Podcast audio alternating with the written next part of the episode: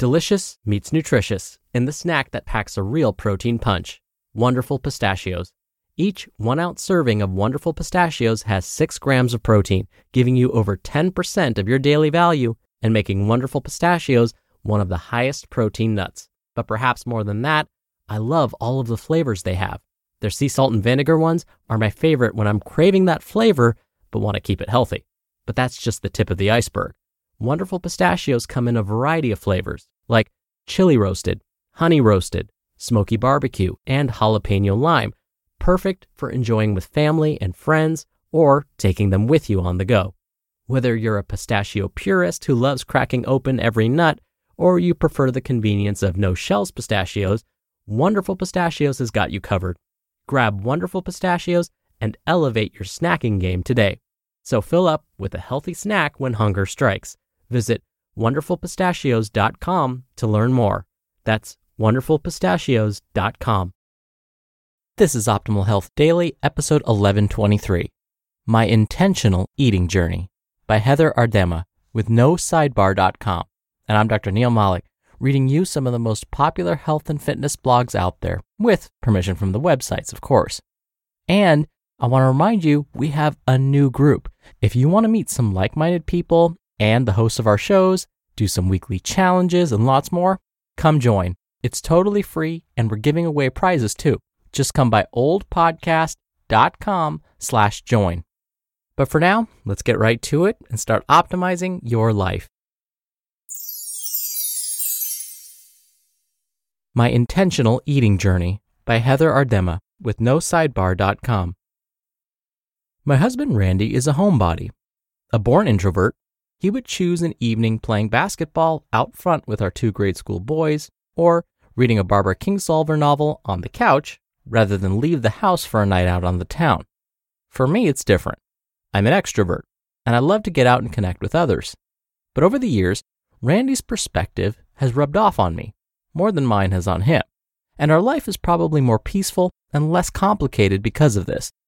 Knowing his preference for a quiet evening at home was why I was surprised when he mentioned wanting to go to one of the many holiday parties we'd been invited to over the season last year.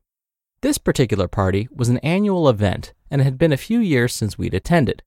A fun evening with friends sounded great to me, and so we decided to go. The day of the party arrived.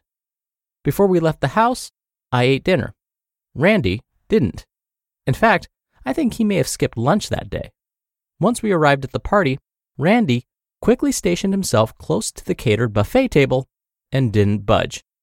Yes, the food table is a safe place to be for short, easy conversations in a potentially challenging situation, but I think my husband had an ulterior motive. In pauses between conversations, I looked over at him, and it appeared he had one agenda: to eat until his heart's content. Oh, he made small talk and shot me some smiles from across the room, but I could see his main mission was to joyfully devour lots of everything that was on that table. I had gone this route before. In fact, I knew it really well. I used to have FOMO, fear of missing out, with food. If I went to a party and there was food, I ate it. I felt like I didn't have a choice in the matter. I told myself that I didn't want to hurt the host's feelings, but it was much more than that. Food had a magnetic pull on me, and I always ended up eating past the point of comfort. Although delicious in the moment, I'd leave the party feeling stuffed, swollen, and disgusted that I had done it again. This was my story for decades. Today, food no longer happens to me. I make it happen for me. So going into this particular party, I knew what kind of food would be served and that I wasn't going to eat or drink any of it. I made the decision ahead of time so that I wouldn't find myself wondering over and over as the evening progressed whether or not I was going to find myself at the table overloading a small plate with everything in sight. At the party, I reconnected with a couple that I hadn't seen in years. The wife told me that she was healing from Lyme disease and that she was being very careful with her diet. Knowing that I'm intentional about what I eat, the husband mentioned, "You two have to be careful, but I can eat anything I want." Oh, I can eat anything I want too, left my lips before I realized what I was saying. He cocked his head and looked at me oddly. "But you can't eat most of the things here." "Right, I only eat what I want to eat. and I don't want to eat anything here. I honestly felt that way. The food on the table was beautiful, with all the right ratios of sugar, fat, and salt to be extra delicious and irresistible. But I didn't feel deprived because I'm no longer a person who eats food that fills me with feelings of frustration, shame, and exhaustion. It's not that I'm trying to not eat those foods. I don't eat those foods, period. This is a new truth for me, and it feels really good. When I'm being present, I have zero desire for the foods that are made with little to no integrity. However, if I go on autopilot and let my mind wander to French fries after I drive past a Wendy's, my mouth may water, but I can never eat just a handful. And so, I've decided that I'm done. Like, one hundred percent done. Oh, I can still eat fries, but my homemade ones are made with sweet potatoes and quality ingredients that won't betray me.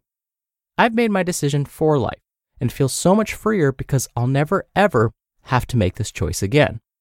How did I do this? I no longer look through the lens of FOMO. Instead, I use JOMO, the joy of missing out, as my compass. Dictionary dot com describes JOMO as a feeling of contentment with one's own pursuits and activities without worrying over the possibility of missing out on what others may be doing. I went to that holiday party with a happy stomach. I ate a simple yet satisfying dinner at home, and once at the party, I was able to focus on conversation instead of more food. When I looked at the table, I saw it for what it really was and knew I wasn't missing out on anything but a self-inflicted bellyache. This mindset shift, going from FOMO with all food to JOMO with certain foods, was enabled by an identity shift. I've gone from seeing myself as a person who went to parties for equal parts food and connection to a person who goes to parties for connection only. I don't miss the food, and I no longer need to try the food at a party to make it feel like it was a complete experience. The concept of JOMO has liberated me. It's freed me from the hold certain foods had on me. It's made my life more peaceful, lighter, and happier, and I feel like a new person, a person with new and better beliefs about myself and about what I do and don't do. I eat to live and live to eat. I choose foods that nourish me, and I don't sacrifice flavor. The next morning, I felt great. Randy's story was different. As someone who embraces the idea of JOMO in all the other areas of life, I know Randy will make the connection to it with food as well. And he mostly has, except for the occasional annual party. We'll see what happens next year. What about you? Is there a belief you have about yourself that you want to intentionally change for the better? If so, find the joy in missing out. You just listened to the post titled, My Intentional Eating Journey by Heather Aardema with no sidebar dot com. We're driven by the search for better. But when it comes to hiring, the best way to search for a candidate isn't to search at all.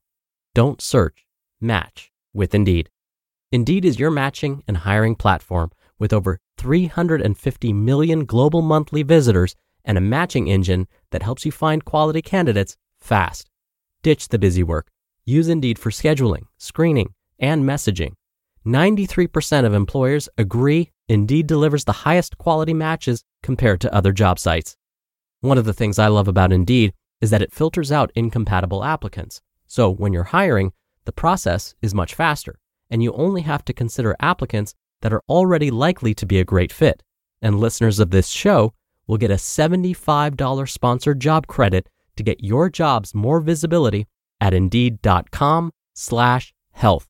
Just go to Indeed.com slash health right now and support our show by saying you heard about Indeed on this podcast. Indeed.com slash health. Terms and conditions apply. Need to hire? You need Indeed. Doctor Neil here for my commentary. About six years ago, I was interviewed on live radio the week before Thanksgiving. I was asked about my recommendations for preventing overeating during the holiday. What's amazing is that many of those tips I shared on the air six years ago were echoed in Heather's post. I specifically discussed the power of the pre-meal. If food FOMO is something you experience, then I would avoid going anywhere on an empty stomach. I'll give you an example. Have you ever gone grocery shopping when you're hungry? I've been guilty of this for sure. You notice how everything on the store's shelves sound appetizing? Later on, after you get home from shopping and finally eat a snack, you unload the rest of your groceries to find foods that would fall under the what was I thinking category. The same thing happens when we go to a party, a restaurant, a bar, anywhere there's food. Our defenses have been neutralized. Everything sounds delicious. So, try to avoid this situation by eating a pre-meal before heading out. Eat some nutritious foods before you head out the door, ideally foods that will keep you feeling satisfied and not cause a really quick spike in blood sugar. Celery sticks topped with peanut butter, an apple with string cheese, a quarter cup of mixed nuts with some dried fruit. These will provide fiber, protein, and healthy fats to keep those hunger feelings at bay. If you can, keep some non-perishable yet nutritious snack items in your car. So by the time you get to your destination, you won't be too full to enjoy the festivities. All right, that'll do it for the Monday episode. Have a great start to your week, and I'll see you back here tomorrow where your optimal life awaits.